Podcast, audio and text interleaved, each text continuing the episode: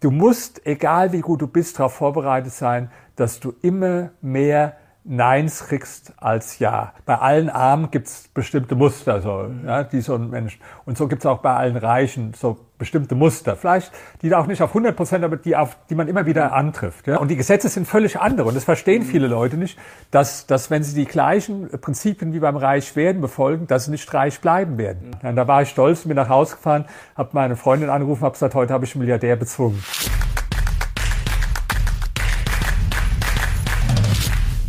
Servus Leute und herzlich willkommen in einem brandneuen Video auf meinem Kanal. Mein Name ist Mario Lochner und ich bin heute zurück mit einem spannenden Gast und mit einem alten Bekannten. Ihr kennt ihn alle, er ist Historiker, Investor, Reichenforscher, mehrfacher Bestseller-Autor und ja, er ist auch selber reich. Herzlich willkommen, Doktor Doktor Rainer Zitelmann. Dankeschön. Herr Zitelmann, ich gehe gleich mal direkt rein. Wie wird man denn reich? Was wären Ihre Tipps, gerade vielleicht für die Jungen da draußen, die jetzt zuschauen? Da hätte ich äh, drei Tipps. Ja? Mhm. Das erste Mal, guck mal, dass du nicht die falschen Sachen machst, mit denen du deine Zeit vertrödelst. Mhm. Also den ganzen Tag am Bildschirm sitzen, irgendwie Krypto hin und her oder auch mit, mit Aktien zocken. Das ist also ein guter Weg, um arm zu werden, aber kein guter Weg, reich zu werden. Äh, dann, ich rede jetzt mal einfach für junge Leute, die auch vielleicht ganz am Anfang von ihrem Weg stehen. Mhm. Überleg mal, ob du nicht lieber eine Ausbildung machst als Heizungstechniker oder als Klempner, als irgendwie B W L zu studieren. Ja? Ich, ich, wir haben viel zu viele B W L-Studenten und alle, die ich kenne, die B W L studiert haben, ich hatte eine ganze Reihe Freunde, die B W L studiert haben, ich habe niemanden kennengelernt, dem das irgendwas genützt hat später im mhm. Berufsleben. Vielleicht, wenn du Angestellter werden willst, aber als Angestellter wirst du auch nicht reich. Ja? Wenn du aber unternehmerisch was machen willst, Dann, dann nützt dir das ziemlich wenig, das B W L-Studium. Mhm. Äh, aber wenn du zum Beispiel, bleib mal bei dem Beispiel, irgendwas Handwerkliches gut kannst, das heißt ja nicht, dass du das dann das ganze Leben machen musst. Aber wenn du dazu dann noch ein bisschen unternehmerisches Talent hast und dann stellst den ersten an, den zweiten, den dritten, ja, dann wirst du auf jeden Fall mehr Vermögen aufbauen mit irgendwas Handwerklichem, als wenn du B W L studierst, in allermeisten Fällen. Und du bist weltweit einsetzbar. Ich bin ja jemand, der nicht nur mhm. in Deutschland denkt, vielleicht wird es irgendwann, dass du sagst, das ist alles Scheiß hier in Deutschland oder so. Ja, hast du B W L studiert, ob das dir irgendwie viel nützt, wenn du jetzt nach Asien gehst oder so. Ich habe in Deutschland B W L studiert.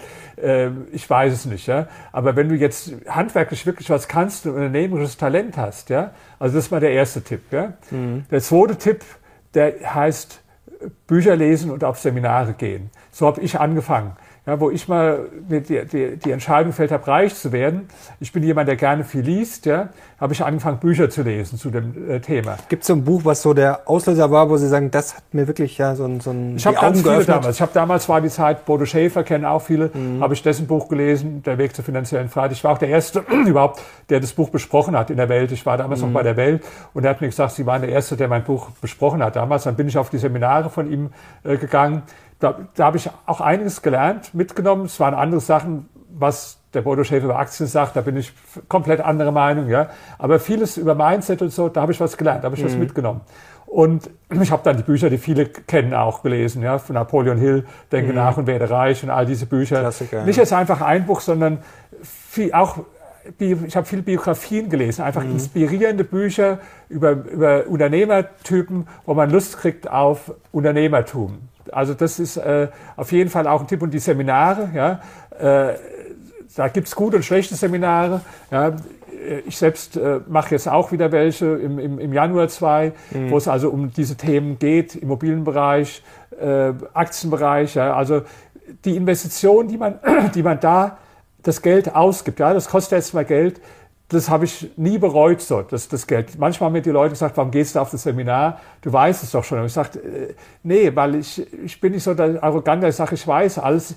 Äh, ich kann mir immer was rausholen. Ich kann mir immer mehr rausholen, als ich da ausgegeben habe, auf mhm. jeden Fall. Für das kann ich für jedes Seminar, egal welches, wo ich war, kann ich das sagen. Deswegen habe ich auch angefangen, habe gesagt, mache jetzt selbst wieder auch Seminare für Leute. Also mit das, Komma und das, Schick, Immobilien und ja. Genau, mit, mit dem, mit dem Komma, da geht es um Aktien, da geht es um andere Anlagen, mit dem Schick, da geht es um Immobilien. Ja. Also Sie haben ja versprochen, da tun Sie den Link darunter, da kann ich das genau. Jeder, freue ich mich, dann lerne ich vielleicht den einen oder anderen kennen. Gerne also in der das, Beschreibung gucken. Das sind auf jeden Fall äh, Bücher lesen, Seminare gehen und dann ja verkaufen lernen. Also äh, das ist, war auch ein Ergebnis von meiner zweiten Doktorarbeit, wo ich also fünfundvierzig äh, sehr reiche Menschen interviewt habe. Mhm. Die meisten haben mir gesagt, also verkäuferische Fähigkeit ist absolut ausschlaggebend. Und das lernt, gibt es auch gute Seminare, zum Beispiel bei dem Mark Diersen, da war ich auf vielen Seminaren, den schätze ich sehr. Also wer auf Verkaufsseminar mhm. gehen will, da kann ich nichts zu beitragen. Was macht denn einen guten Verkäufer aus, aus Ihrer Sicht? Also äh, Verkaufen, kleine Theorie, aber was muss ich da können? Sehr, sehr gute Frage. Erstmal nicht so viel reden wie ich. So, ganz wichtig. Ja. Also, ähm, wobei, wenn ich verkauft habe, habe ich nur ein Zehntel geredet von dem, mhm. was ich in dem Interview äh, rede. Ja. Äh, das, das, ist der, das ist auch ein falsches Bild, was viele vom Verkäufer haben.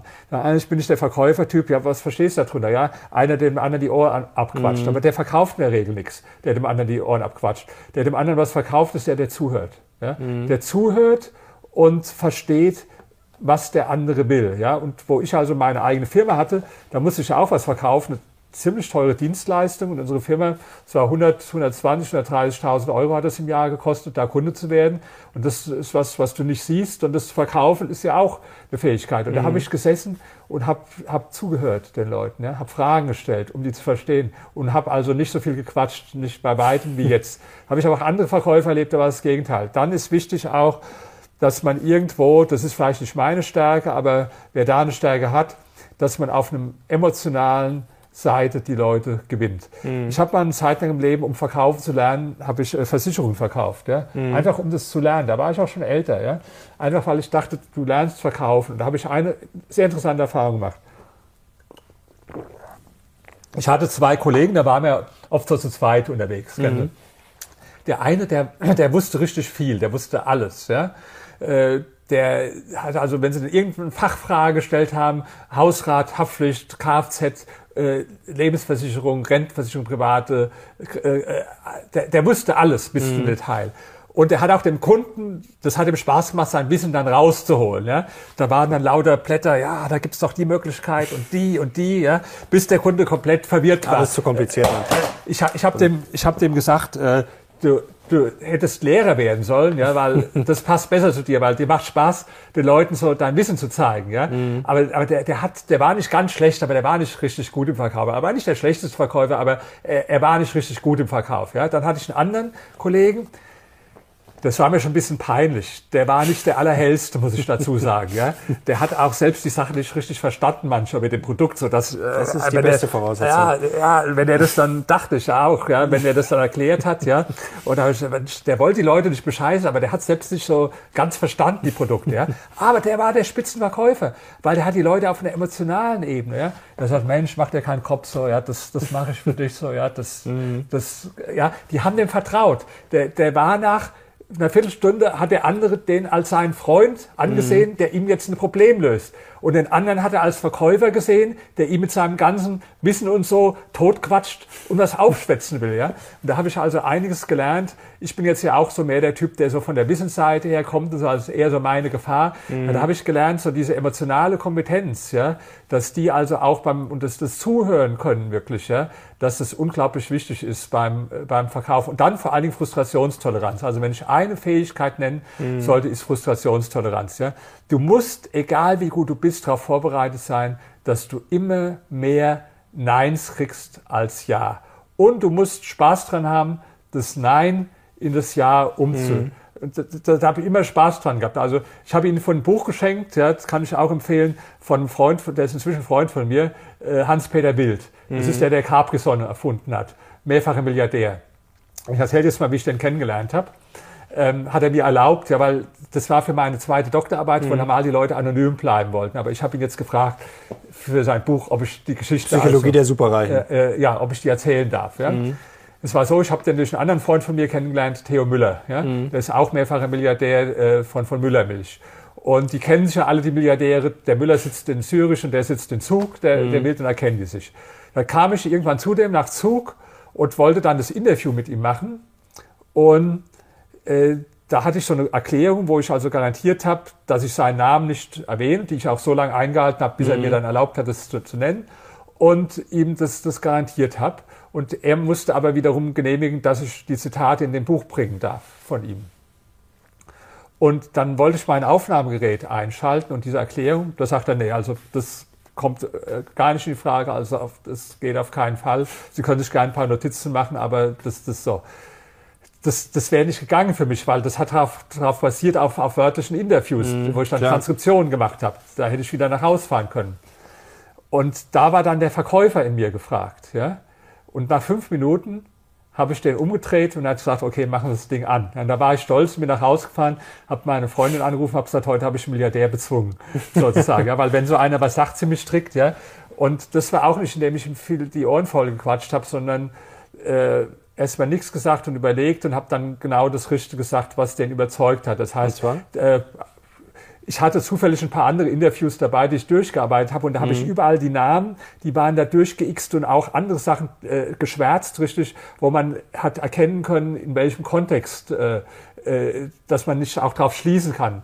Dann habe ich, nur wo er das gesagt hat, habe ich im Moment, war ich still und ich habe gesagt, darf ich ihm mal was zeigen? Hm. Dann habe ich es rausgeholt hab gesagt, und habe ihm das erklärt, wie das ist. Und dann hat er gesagt, okay, machen wir das Ding an. Aber hm. ich glaube, der eigentliche Grund war, das hat er mir später gesagt, er hat Vertrauen zu mir gehabt als hm. Mensch. Und das ist total wichtig im Geschäftsleben, vielleicht das Wichtigste überhaupt im Geschäftsleben, dass sie Vertrauen von anderen Menschen erlangen. Und das Einfachste, wenn sie, dass andere Menschen ihnen vertrauen, ist, wenn sie ehrlich sind. Mhm. Ja?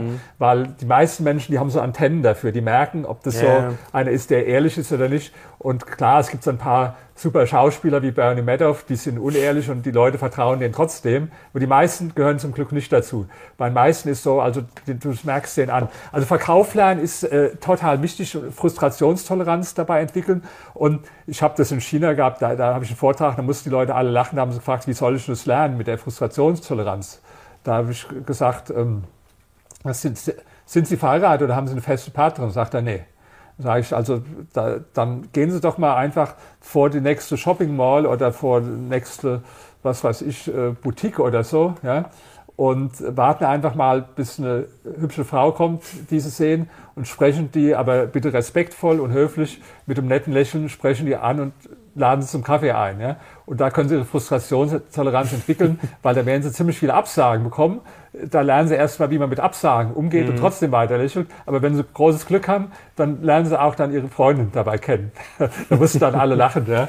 Also, guter Tipp vielleicht für den einen oder anderen, der noch Single ist, kann er gleich mal vor das nächste Einkaufszentrum und hier die Tipps von Herrn Zitelmann umsetzen. Jetzt wollen wir aber zur Psychologie der Superreichen gleich kommen. Sie haben das ja wirklich äh, gründlichst untersucht, was Superreiche ausmacht. Ähm, Jetzt ist natürlich immer schwer zu sagen, okay, die haben alle was gemeinsam, aber gibt es drei Kerneigenschaften, wo Sie sagen würden, ja, das zeichnet Leute aus, die richtig reich geworden sind? Also das hätte ich schon ganz richtig gesagt. Genauso wie nicht alle armen Menschen gleich sind, so sind auch nicht alle mhm. Reichen gleich. Aber bei allen Armen gibt es bestimmte Muster, so, mhm. ja, die so ein Mensch. Und so gibt es auch bei allen Reichen so bestimmte Muster. Vielleicht die auch nicht auf hundert Prozent, aber die, auf, die man immer mhm. wieder antrifft. Ja?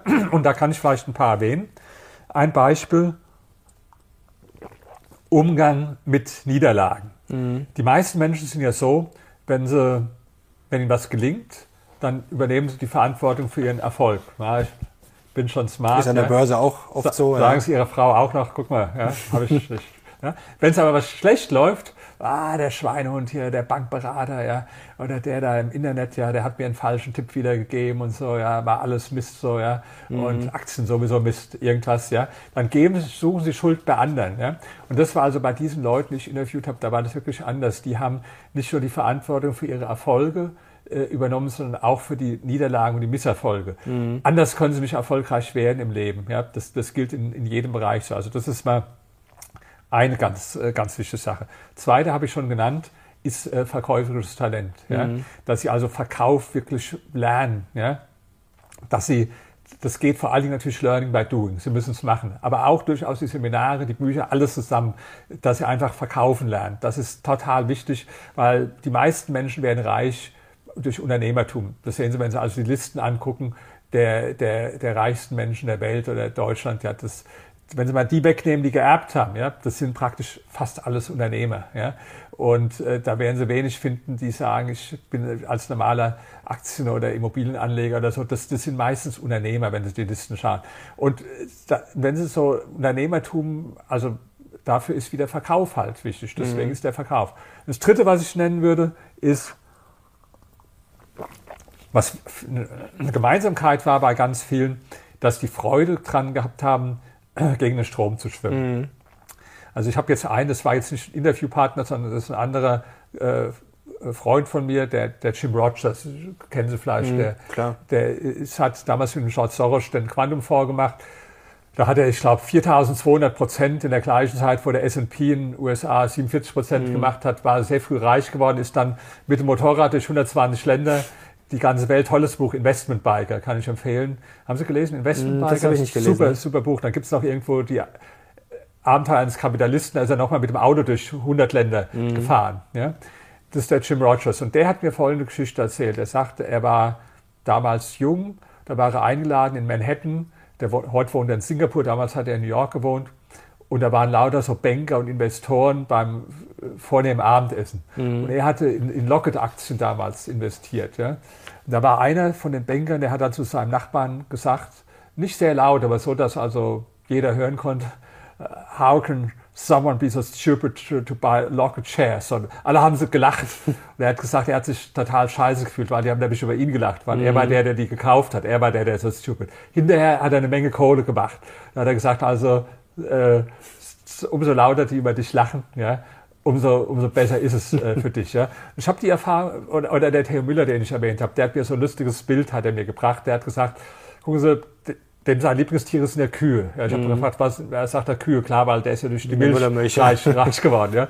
Und da hat er sein Beispiel gegeben mit den Kühen. Da sagt er, stell dir vor, der ist ein Weg, da gehen hundert Kühe und auf der linken Seite, da ist ein Feld, eine Wiese, die ist richtig grün und äh, saftig Gras, ja. Und auf der rechten, da sind nur so ein paar Graskrumpen, so, also alles ausgedörrt, ja. Und da sagt er, von den neunundneunzig Kühen, von den hundert Kühen gehen neunundneunzig nach links, ja. Und was passiert, das Gras ist ruckzuck abgegrast und eine geht nach rechts und die frisst und frisst weiter, ja, weil mhm. für sie trotzdem mehr da ist. Und da sagt er, das ist die Kuh, die, das, das, das, die bin ich, die Kuh, die nach rechts gegangen ist. Ja. Und das, mein, das war auch meine Erfahrung für mich selbst. Ja. Ich habe hier Immobilien gekauft in Berlin, Anfang der zweitausender Jahre. Da, da war es noch Ferry, äh, Euro-Rating, die galten als die führenden Leute im äh, Immobilien-Rating. Ja. Oh, Berlin, ganz schlechtes Rating, ja. Preise, Mieten, also mhm. wir raten Ihnen dringend ab davon. Ja. So sind Sie dann auch richtig reich geworden. Genau, Deutsche also Bank, dann antizyklisch sollten sozusagen. Wir das finanzieren, ja. Herr Zitelmann, wir müssen Ihnen also da abraten, also da können wir auf keinen Fall finanzieren. Mit jeder dieser Aussagen bin ich als sicherer geworden, dass die Investition gut ist, ja. Mhm. Und dann habe ich sehr günstig damals Mehrfamilienhäuser hier ge- gekauft und, und Wohnungen mhm. äh, gekauft, die also sonst praktisch niemand haben wollte, ja, oder kaum jemand haben wollte, deswegen waren sie billig. Wo dann alle gesagt haben, Berlin, klasse und Supermarkt und da musst du hin. Da habe ich dann angefangen zu verkaufen und deswegen hat mir das einleuchtet. Also dieser Nonkonformismus, ja, gegen den Strom schwimmen, ist natürlich keine Garantie, wenn jetzt einer sagt, ich mache immer genau das Gegenteil von dem, was, was andere machen. Mhm. Ja. Nee, es kann, aber es gibt schon so manche, zum Beispiel, Sie kennen doch Mister Dax bestimmt, den nennen Sie Mister Klar. Dax. Ja? Dirk Müller.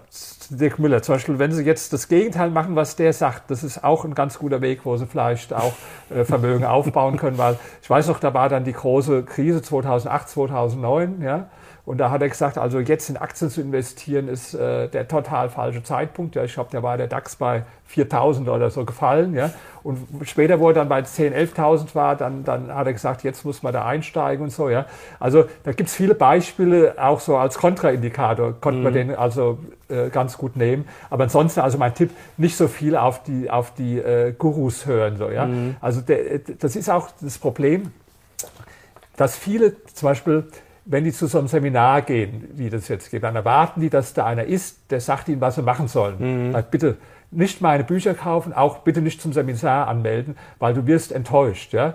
Weil wenn du der Typ bist, der, der sagt, ich will jetzt den Tipp haben, dass, dass ein anderer für mich denkt. Ja? Mhm. Das ist ja das, was die Leute wollen. Ich will nicht selbst nachdenken, sondern ich will, ja, dass, dass nur, ein anderer sagt, machen, ja. mach das jetzt. Ja? Mhm. Dann bist du der Typ, der nie reich wird. Ja? Du wirst also immer ein armes Schwein bleiben. Das kann ich dir schon vorher garantieren. Ja? Weil du die Verantwortung äh, nicht selbst übernehmen willst für deine eigenen Investitionen. Mhm. Und schon das Buch von dem Napoleon Hill, das finde ich, das hat einen tollen Titel. Think and Grow Rich oder Denke nach und werde reich. Das, das, der Titel war nicht, befolge die zehn besten Tipps und so, die gebe ich dir, um reich zu werden, sondern er hat gesagt, denke nach. Ja? Mhm. Und mit meinen Büchern oder mit den Seminaren, die ich jetzt im Januar gebe, will ich Leute anregen, selbst nachzudenken. So. Und das ist leider ein bisschen das Problem, dass die Erwartungshaltung oft bei, also es ist noch schlimmer ist in, in Asien, ich bin da in Vietnam und in China, die erwarten dann immer so Geld, ja, dass dann irgendwo der, der, der letzte heiße Krypto-Tipp oder Aktientipp und so. Und ich bin sicher, da würd, würden Sie und, und ich auch viel mehr Klicks geben, wenn Sie, ich habe wieder den, den, den Neuesten, was du machen musst, weil mhm. das halt die Erwartungshaltung ist. Aber ich kann, ich kann nicht Sachen den Leuten erzählen, wo ich vorher weiß, der wird damit nicht reich. Ich wende mich an intelligente Leute, die, die wollen, die, die hören sich sowas an und die sagen, jetzt habe ich Stoff zum Nachdenken für die nächsten Wochen. Mhm. Oder die, die lesen Buch und sagen, jetzt habe ich was, wo ich nachdenken kann. Wie investieren Sie denn jetzt Ihr Geld? Jetzt haben Sie natürlich schon äh, viel Geld, deutlich mehr als viele andere. Da investiert man dann im Zweifel ja vielleicht ein bisschen anders. Vielleicht ähm, ja, äh, investiert man dann nicht mehr so äh, riskant. Jetzt weiß ich vor ein paar Jahren, also haben Sie auch in Anleihen mal investiert, Immobilien haben Sie ja verkauft, viele. Ähm, wie investieren Sie gerade? Also Sie haben es jetzt richtig gesagt, da muss man auch unterscheiden, ob jetzt der Vermögensaufbau oder Vermögenserhalt im Vordergrund steht. Verstehen auch viele Leute nicht, die sind reich geworden auf irgendeine Weise, ja, und verstehen nicht, dass sie irgendwann den Hebel umlegen müssen. Deswegen heißt es ja auch mein Buch, reich werden und bleiben. Und das sind zwei Teile. Also weil bleiben das, ist genauso die, schwer die, wie das werden. Ja, und die Gesetze sind völlig andere. Und das verstehen mhm. viele Leute nicht, dass, dass wenn sie die gleichen Prinzipien wie beim Reichwerden befolgen, dass sie nicht reich bleiben werden. Mhm. Deswegen muss ich dazu sagen, wenn Sie mich fragen, was ich jetzt mache, dann ist es was anderes, als äh, wie ich reich geworden bin. Ja? Mhm. Weil ich jetzt halt konservativ bin. Weil jetzt zum Beispiel nicht Fokussierung, sondern Diversifikation im Vordergrund steht. Also ich habe mein Portfolio, ich habe immer noch relativ viele Immobilien. Ich habe in Deutschland zum Teil verkauft, ich habe zum Teil in den U S A dann äh, welche. Aber ich habe auch immer noch, äh, also durchaus Immobilien hier, in, mhm. aus verschiedenen Gründen. Weil ich zum Beispiel noch in der Spekulationsfrist drin bin. Ich habe da so eine... Äh, zum Beispiel Anlagen mit dreißig Wohnungen äh, in der Nähe von, von Berlin. Also steuerliche Gründe. Die, ja, ja. Die, die ist, ist erst in drei Jahren aus der Spekulationsfrist raus. Da, wenn ich jetzt verkaufen würde, müsste ich ja praktisch die, die Hälfte vom Veräußerungsgewinn versteuern. Mhm. Also verkaufe ich es nicht. Und so gibt es auch ein paar einzelne Wohnungen, die ich habe, wo ich sage, die, die verkaufe ich einfach dann, wenn, wenn der Mieter sowieso auszieht, wenn die leer mhm. wird. Ja? Dann statt die neu zu vermieten, verkaufe ich die, weil man dann halt mehr kriegt. Also ich habe durchaus noch, noch äh, Wohnungen, aber ich habe auch viel verkauft, ja. Also ein Standbein ist nach wie vor Immobilien. Ja. Dann äh, Aktien, ja, da bin ich nicht der, der auf Einzelaktien setzt, sondern ähm, äh, einen weltweit anlegenden äh, E T F, ja, äh, weil ich halt der Meinung bin, äh, dass es unter dem Gesichtspunkt des Vermögenserhalts die äh, bessere und sichere Option ist, wenn ich jetzt in einen weltweit anlegenden äh, E T F gehe. Wie gesagt, da habe ich auch viel von dem äh, Gerd Kommer dann mhm. äh, gelernt. Ja. Jetzt, manche Leute wundern sich, warum ich auch Anleihen mache. Ja. Mhm. Ähm, weil, ich meine, Anleihen haben die letzten Jahre überhaupt keine Verzinsung oder negative Verzinsung gebracht. Und dann sagen viele, ja, warum machst du überhaupt Anleihen? Da sage ich, frage ich dann, ja, wo, wo, wo ist deine Cash-Reserve, die du brauchst für Eventualitäten des Lebens oder die du brauchst, äh, um zum Beispiel dann das Geld zu haben, um zu investieren, wenn es einen schönen Aktiencrash gibt. Also ich habe mhm. zum Beispiel bei Corona im März zweitausend habe ich dann relativ viel investiert. Ja? Mhm. Aber das muss, wo, wo, wo ist dein Geld? Ja, das ist auf dem Bankkonto. Wie auf dem Bankkonto? Das ist ja Wahnsinn. Das ja, wäre mir viel zu riskant. Du leihst also der Bank Geld, frage ich. Ich rede jetzt nicht von, von hundert, zweihunderttausend oder so, das mache ich auch. Ja? Ich mhm. rede jetzt von Millionenbeträgen. Du leihst der Bank ein paar Millionen, das wäre mir jetzt zu riskant. Ja? Leihen ich, Sie lieber den U S A dann zum Beispiel, Staatsanleihen? Ich leihe lieber Österreich oder Finnland mhm. oder Deutschland oder den U S A, leihe ich Geld, weil wenn ich sage, ich habe jetzt so mögliche äh, Schuldner, das eine mhm. ist die Deutsche Bank und das andere sind die Vereinigten Staaten von Amerika, also dann äh, da überlege ich nicht lang. Klar, wenn die Deutsche Bank mir jetzt sagen würde, ich gebe dir jetzt zehnmal so viel wie die Vereinigten Staaten, dann, dann würde ich schwach werden und würde ich sagen, dann gebe ich denen einen Teil. Aber so ist es ja gar nicht, sie kriegen mhm. ja gar nicht viel mehr. Ja? Und das heißt, das ist eigentlich ein ganz schlechtes äh, Risiko-Chancen-Verhältnis. Äh, mhm. Und die Leute verstehen nicht, dass Geld auf dem Bankkonto haben heißt, der Bank Geld leihen. So. Und dann sagen die immer als Gegenargument, naja, gut, aber das ist ja eine systemrelevante Bank, äh, im Zweifelfall wird die ja gerettet werden. So. Oder auch nicht. Und da sage ich, da sage ich zwei Argumente. Da sage ich also erstens, was ich jetzt nicht verstehe, also von wem wird sie gerettet dann? Ja, vom Staat. Also sage ich, du leihst der Bank Geld und nicht dem Staat, weil du hoffst, wenn die Bank pleite geht, rettet sie der Staat. Also das ist so ein bisschen um die Ecke gedacht. Das wäre so, ich kenne den Müller, den Mayer. Der Müller hat eine schlechte Bonität, der Mayer hat eine gute Bonität. Und dann leihe ich es aber dem mit der schlechten Bonität, weil ich hoffe, der mit der guten Bonität rettet den. Also mm. das ist so um die Ecke gedacht so für mich. Ja, wenn er dann sagt, äh, dann sage ich, ist auch gar nicht sicher. Wenn es wirklich einen großen Crash gibt, ja, wie zum Beispiel äh, bei der Zypern-Krise war es ja zum Beispiel so, dass dann die Reichen gerade dann wurde gesagt, die sind nicht schützenswert, ja, mhm. und äh, die bleiben dann außen vor. Und ich wäre mir nicht sicher, ob dann einer, der jetzt ein paar Millionen hat, ob die sagen, der muss jetzt hier vom Staat gerettet werden. Dann sagt man, nee, also die müssen halt einen Haircut oder so, müssen die verkraften. Und das ist der Grund, warum ich jetzt einen Teil dann in Anleihen habe. Jetzt ist das Problem bei Anleihen. Eine Zeit lang habe ich Anleihen gekauft, die also praktisch keine oder null Verzinsung hatten. Und es war nicht so schlimm, weil da war ja auch die Inflation nahe, nahe mhm. Null bei ein oder zwei Prozent. Das ist zwar auch dann ein bisschen weniger geworden, aber jetzt natürlich eine andere Situation. Gut, jetzt hatten wir einen Anleihen-Crash ja dieses Jahr. Ähm, die Kurse äh, sind ja massiv angebrochen. Ja, dazu muss ich auch Folgendes sagen. Also Anleihen-Crash. So blöd war ich natürlich nicht, dass ich langlaufende Anleihen gekauft habe. Mhm. Das war mir schon klar, dass irgendwann, ich habe immer gesagt, das ist die größte Blase, die es hier gibt. Ja. Deswegen, äh, viele haben das gar nicht wahrgenommen. Die sprechen vom Aktiencrash. Mhm. Gar nicht, aber, ja, ja, aber die Anleihen sind natürlich umso stärker betroffen, umso länger die Laufzeiten sind. Ja. Und ich habe jetzt nicht zehnjährige Laufzeiten oder so. Ich habe meistens mit ein bis zwei Jahren Restlaufzeit. Da ist es ja kaum betroffen so. Ja, das, mm. das trifft ja umso länger die Laufzeit ist, klar, umso größer. Die Zehnjährigen hat es genau, ordentlich zerlegt. Die, die, die Zehnjährigen zum Beispiel, wenn sie ein bis zwei Jahre haben, da passiert das ja nicht. Ja? Also das, gut, dass sie es eingewandt haben, das muss ich dazu sagen. Mm. Jetzt haben wir aber ein anderes Problem. Jetzt haben wir natürlich im Moment die Inflation. Ja? Mm. Wenn ich jetzt, und ich weiß noch nicht, wie lange die dauert, und wenn ich jetzt ein paar Jahre lang Anleihen hätte, die praktisch auch ganz wenig bringen. Die bringen jetzt ein bisschen mehr, aber letztlich ist ja ein Krisengap zwischen dem Klar, ja. Inflation, was die Anleihe bringt. Real ist das dann, immer noch dann, nicht. Dann ist natürlich, bin ich ganz stark, dann kann ich natürlich schon zusagen. Und deswegen habe ich schon vor einiger Zeit, das habe ich zwanzig fünfzehn schon empfohlen in meinem Buch Reich werden und bleiben, habe ich gesagt, wenn du Anleihen machst, mach inflationsindexierte. Mhm. Da, nur das ist ein sehr kompliziertes Thema, weil warum? Erstmal klingt es einfach, die inflationsindexierte Anleihe kriegst du immer so viel, wie die Inflation ist gerade. Mhm. Das klingt super, klingt einfach. Ist so ist es aber nicht. Ja. Das also ist aber nicht so, ja. Es ist so. Es ist immer eine gewisse Inflationserwartung eskontiert. Ja. Die war damals, wo ich das Buch geschrieben habe, war die irgendwo null Komma fünf Prozent oder mhm. so eskontiert.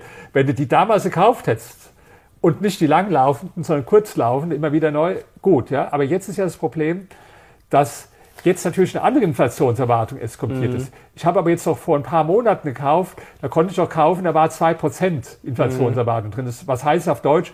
Immer wenn es mehr als zwei Prozent ist die Inflation, fahre ich gut mit.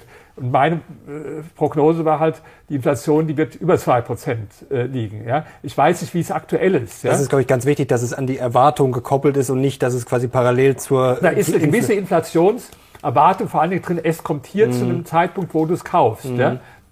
Und dann gibt's die gegenläufigen Effekte, wenn du jetzt langlaufende kaufst, zehn Jahre zum Beispiel, dann hast du das Problem, dass zwar das an die Inflation gekoppelt ist, ja, aber dass du dann wieder die Kurseffekte hast, wenn mm. dann ein Einbruch kommt, ja. Wenn du aber jetzt eine kaufst, die nur ein Jahr ist und die Inflation, die geht dann weiter und die läuft aus nach einem Jahr, was machst du dann? Deswegen ist es gar nicht so einfach. Da gibt's keine ideale Lösung. Das sind Themen, wie mm. ich es auf dem Seminar mit dem Gerd Kommer diskutiere, mm. ja. Das was ist sehr machst, spannend, ja. Was machst du dann? Und wenn sie da mal einen Test machen, reden sie mal mit dem, mit dein Vermögensberater, Bankberater, ja, ich jeder, keinen. Der zuhört, ja, Sie jetzt nicht, ich meine jetzt die, die Zuschauer, ja, mhm. reden Sie mal mit dem und stellen dem mal diese Frage, stellen, legen dieses Problem vor, ja. Wie sind die gegenläufigen Effekte äh, auf der einen Seite, wenn man dann die, die, die Kurse zurückgehen, auf der anderen Seite die Inflation, ja. Ich habe ja die Erfahrung gemacht, da steigen ja die meisten aus, die verstehen es gar nicht. Das sind Themen, die ich persönlich mit dem Gerd Kommer zum Beispiel diskutiere. Mm. Und dann haben wir irgendwann gesagt, komm, lass uns das vor den anderen Leuten diskutieren, lass die daran teilhaben. Die sind so interessant, die Diskussion. Und äh, das, deswegen mache ich ja das Seminar jetzt mit, mit, mit, mit dem dann, um, um dass, dass andere Leute daran teilhaben. Also ich will sagen, deswegen habe ich einen Teil meines Geldes in Anleihen. Dann fragen die Leute Gold, habe ich auch. Ja. Mm. Ähm, bei mir ist jetzt so schön, ich investiere immer mit sehr langen. Also lang heißt bei mir nicht, manche sagen, ja, ich bin langfristig, das heißt dann drei Monate bei dem oder beim anderen heißt ein halbes Jahr. Nee, langfristig heißt bei mir also äh, durchaus zehn Jahre plus oft. Mhm. Ja. Äh, gerade auch bei Immobilien, da ist es ja schon aus steuerlichen Gründen. Also weil ich habe das Klar. Privatvermögen, ja, und da bist du ja nach zehn Jahren steuerfrei. Aber auch bei anderen Sachen, zum Beispiel, ich habe zweitausendvier, äh, kann man auch nachlesen, ich habe das empfohlen, ich habe da damals in... Ähm, ähm, Zitelmanns Finanzkolumnen habe ich es empfohlen, auch in den Büchern, bis zweitausendvier empfohlen, Gold zu kaufen. Ja. Damals war Gold das Kilo zehntausend bis vierzehntausend Euro. Ja.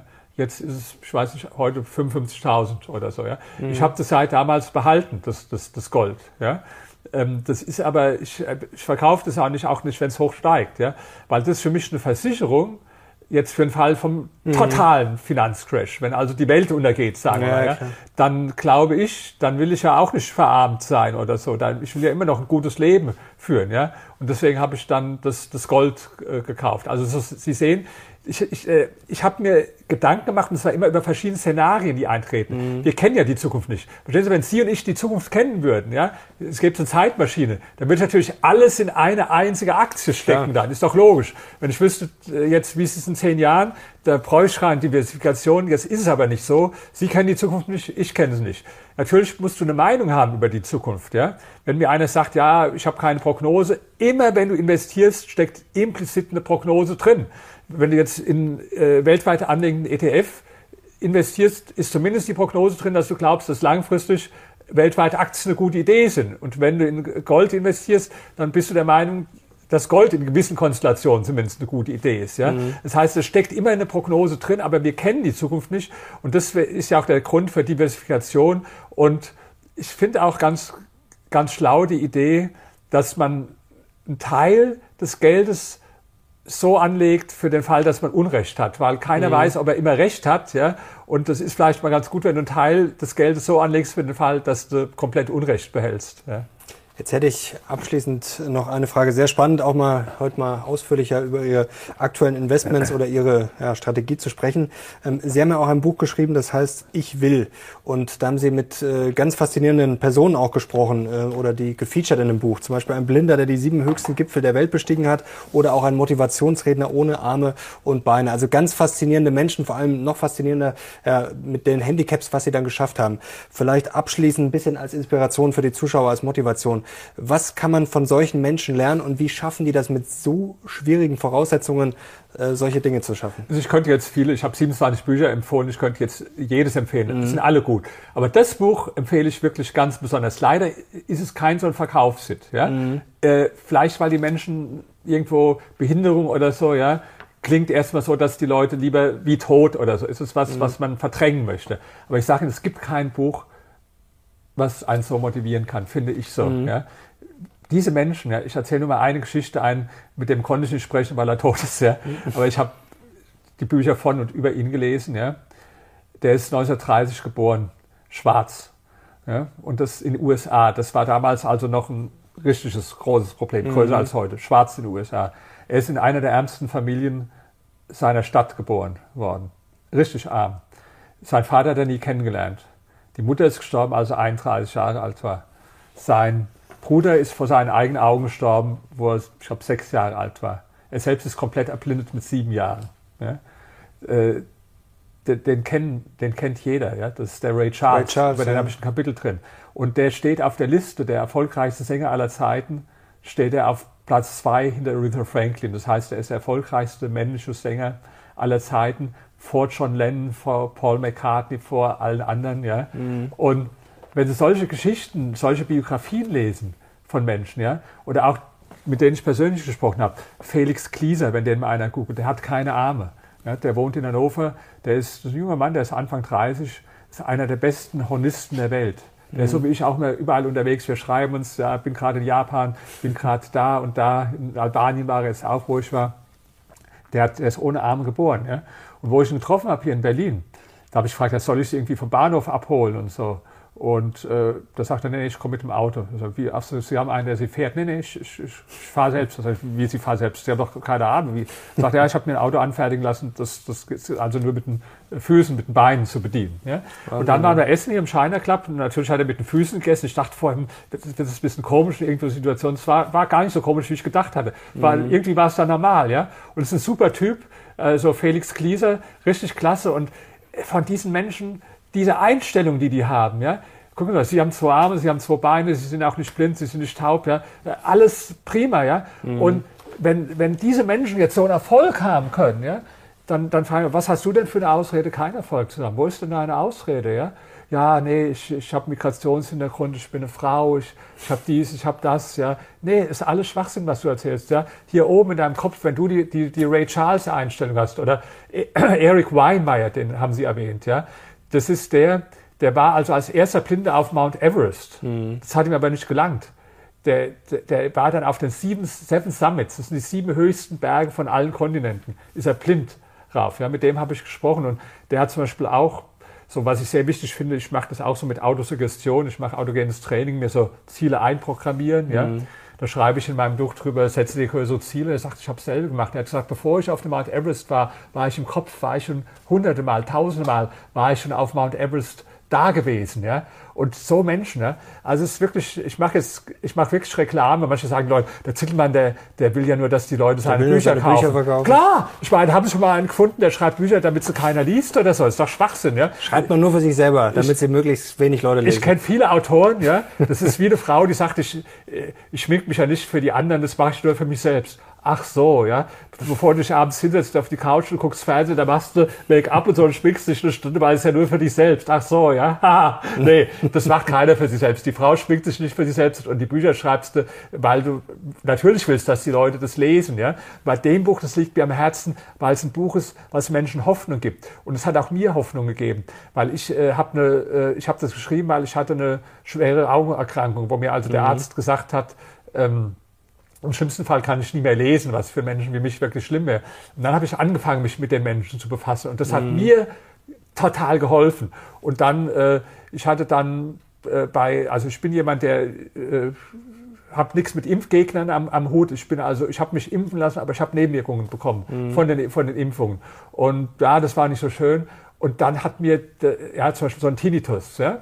So, und dann hat mir das geholfen mit den Büchern, weil ich habe gedacht, okay, die Hälfte ist jetzt was, was du nicht ändern kannst im Moment. Das, da hoffe ich einfach, dass es gekommen geht wieder. Mhm. Aber die andere Hälfte ist doch, was im Kopf stattfindet, dass du dir Gedanken machst und Kopf machst. Und ich bin gedacht, du wirst dich dran gewöhnen, so wie sich der Felix Klieser gewöhnt hat, keine Arme zu haben oder wie sich die Blinden dran gewöhnt haben. Mach dir keinen Kopf, das ist doch, was der liebe Gott uns mitgegeben hat oder die Natur, wie sie es wollen. Die Fähigkeit auch einfach, dass wir uns an, an so Sachen gewöhnen können. Das Anpassung, ist, ja. Da, ja. Und dann habe ich später andere Leute gefragt, ach Tinnitus, habe ich doch schon seit zwanzig Jahren, äh, manchmal stört es mich so, aber habe mich längst dran gewöhnt. Ja? Das heißt, das ist einfach ein Buch, mich hat es fasziniert, oder einer, zum Beispiel der äh, James Holman, der das war vor zweihundert Jahren, der ist vierhunderttausend Kilometer gereist. Wissen Sie, wie weit das ist? Es ist länger als die Entfernung zum Mond. Ja? Mhm. Der war, der war in Sibirien, wo es eiskalt war und wo, wo viele Verbrecher und so waren. Ja? Und der hat die Sprache nicht gesprochen. Der hat kaum Kohle gehabt. Ja? Und er ist als Blinder, ja, ist der überall, wo, wo in Afrika, wo die Malaria war, wo die mhm. Leute alle um ihn herum gestorben sind. Und wenn es so Menschen, äh, ja, dann frage ich, okay, du bist jetzt heil, du, du hast nichts. Ja? Wenn du diese Kraft, ja, für dich selbst entwickeln, entfalten kannst, wo sind die Grenzen, die du, die es für dich gibt? Die, die gibt es nicht. Also Fazit, sehr schönes Fazit, sehr inspirierend. Ja. Es gibt keine Grenzen und Leute, wo ist eure Ausrede? Ja, sonst Gas geben, sonst gibt's Ärger mit Herrn Zitelmann. Ja. Herr Zitelmann, herzlichen Danke. Dank, wie Danke. Immer Klartext, ja. hat großen ja. Spaß gemacht. Hat mir auch Spaß gemacht. Danke Ihnen, freue mich schon aufs nächste Gespräch. Ganz herzlichen Dank. Danke Ihnen und danke euch fürs Zuschauen. Wenn es euch gefallen hat, dann gerne Daumen hoch. Wir sehen jetzt raus. Bis zum nächsten Mal. Ciao.